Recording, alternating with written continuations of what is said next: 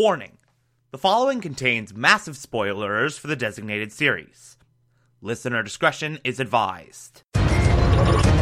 You are being watched. You're listening to the Television Archive, the show where we, the television loving hordes of the internet, take a deep dive into what used to be in our beloved media. terror, but it sees My name is Thomas Michael Clark, and this is Person of Interest. these people irrelevant. We don't. Hunted by the authorities. We work in secret. You'll never find us. But victim or perpetrator, if your number's up, we'll find you. Today we will be discussing Season 2, Episode 10, titled Shadowbox. Yet another really, really great episode that acts as a phenomenal turning point for this entire season. Like, this. Some stuff happens! Some stuff certainly happens. Uh, we'll start off by talking about the typical conflict of the week, which plays out about how you would normally expect. Uh, we get a new number, and it's of a woman who's completely off the grid. She has left her job.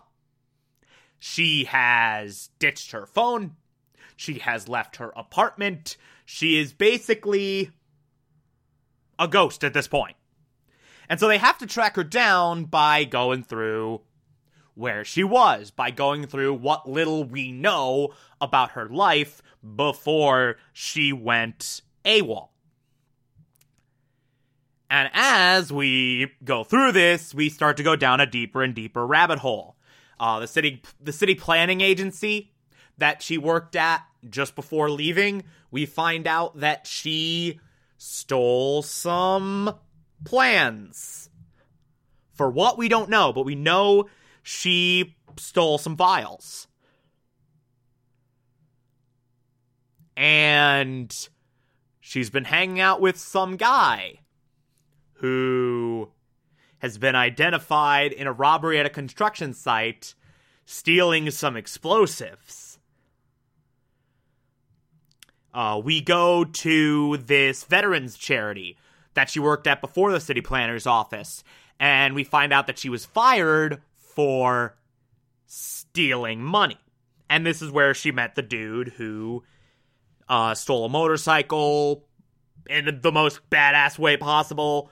Oh my god, he literally he literally took the motorcycle and then drove it through a window. It's so badass and I love it so much. It's so so great. But stole that motorcycle, stole the explosives. So these two are planning something. Now, conventional wisdom would say city plans plus explosives equals domestic terrorism, but that literally can't be what's happening because then it would not be flagged as irrelevant. Like, if it was domestic terrorism, it would have gone up the chain to the government and not to Reese and Finch. So they're clearly planning something else. And we find out in the midst of looking for this woman and her boyfriend that the guy running this charity not the most normal of characters not the most upstanding of citizens when finch showed up asking questions he put a tracker on him when he left he got some mercenaries to follow him. He's acting sus. He's acting real, real sus. Uh, Reese is eventually able to track this woman to where she's been hiding out via a payphone she's been using a lot. Finds her new apartment that she shares with her boyfriend. And eventually, she comes back as uh, the the marine boyfriend shows up to rob the charity as Finch is there doing some recon. what happens is we get this bizarre, like, not necessarily hostage exchange, but like, hey, I'm with this guy and you're with this guy. So, like, Reese is with the number and Finch is with the boyfriend. And Finch actually accidentally ends up being an accessory to the robbery he's committing and ends up having to escape with him on a motorcycle, which apparently Finch finds exhilarating. And then there's like a misunderstanding regarding what we have your girlfriend means. And so he kind of ends up holding Finch at gunpoint. Oops. the entire time, like, Reese is having this conversation with uh, the number, trying to figure out what she's doing, and she's being very resistant. Eventually, we get pretty much a literal hostage exchange uh, between the number and Finch. Uh, Reese and the boyfriend swap the number and Finch. Which is really, really weird. It's a really, real weird scene, especially considering they are all on the same side, quite literally. Uh, but we find out after a while that they are targeting a bank vault where a safety deposit box is located under uh, the charity dude's name. When Reese goes to confront them about the bank robbery, he's like, What the hell? And he finds out that essentially this charity is stealing all the money. Essentially. Uh, apparently, once they. This is a charity that gives loans to veterans. Apparently, the interest rate tripled once veterans get a foot in the door at this place. And they're literally like stealing money, siphoning money from veterans who are then losing their homes, like losing literally everything. This is like a veteran financial theft ring that this dude is running. And that's why they're robbing this bank. And Reese is like, you know what?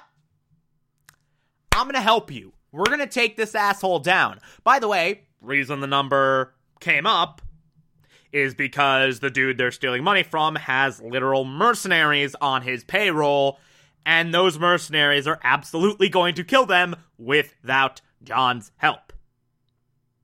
So we get Reese assisting in this epic bank robbery, uh, which is an awesome sequence, which is a really, really fantastic moment in the episode that I absolutely love. Uh, it shows where Reese's moral compass lies, like who he thinks is worth helping, who he thinks is worth bending the law for. Like, it's really, really phenomenal. Now, throughout the entirety of this episode, our idiot FBI agent Donnelly shows up and is like, hey, Carter, we got a new lead on the guy in the suit. We think he's working for China.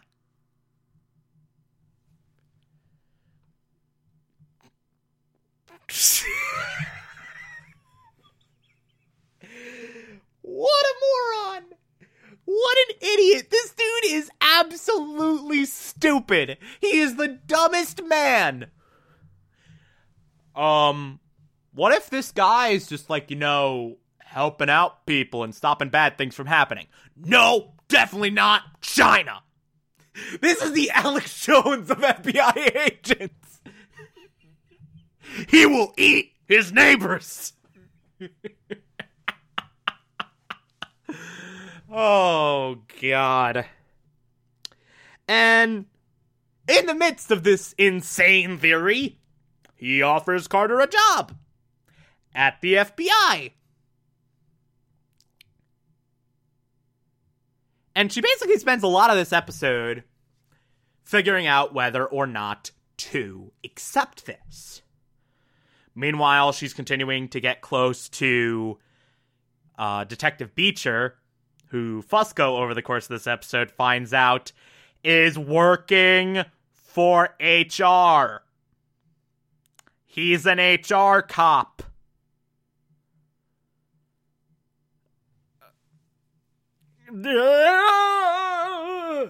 So there's that. And, and, oh my god, it it really speaks to how big this episode is. That that is a footnote. That huge reveal is a footnote in this episode compared to all this stuff that happens with the FBI.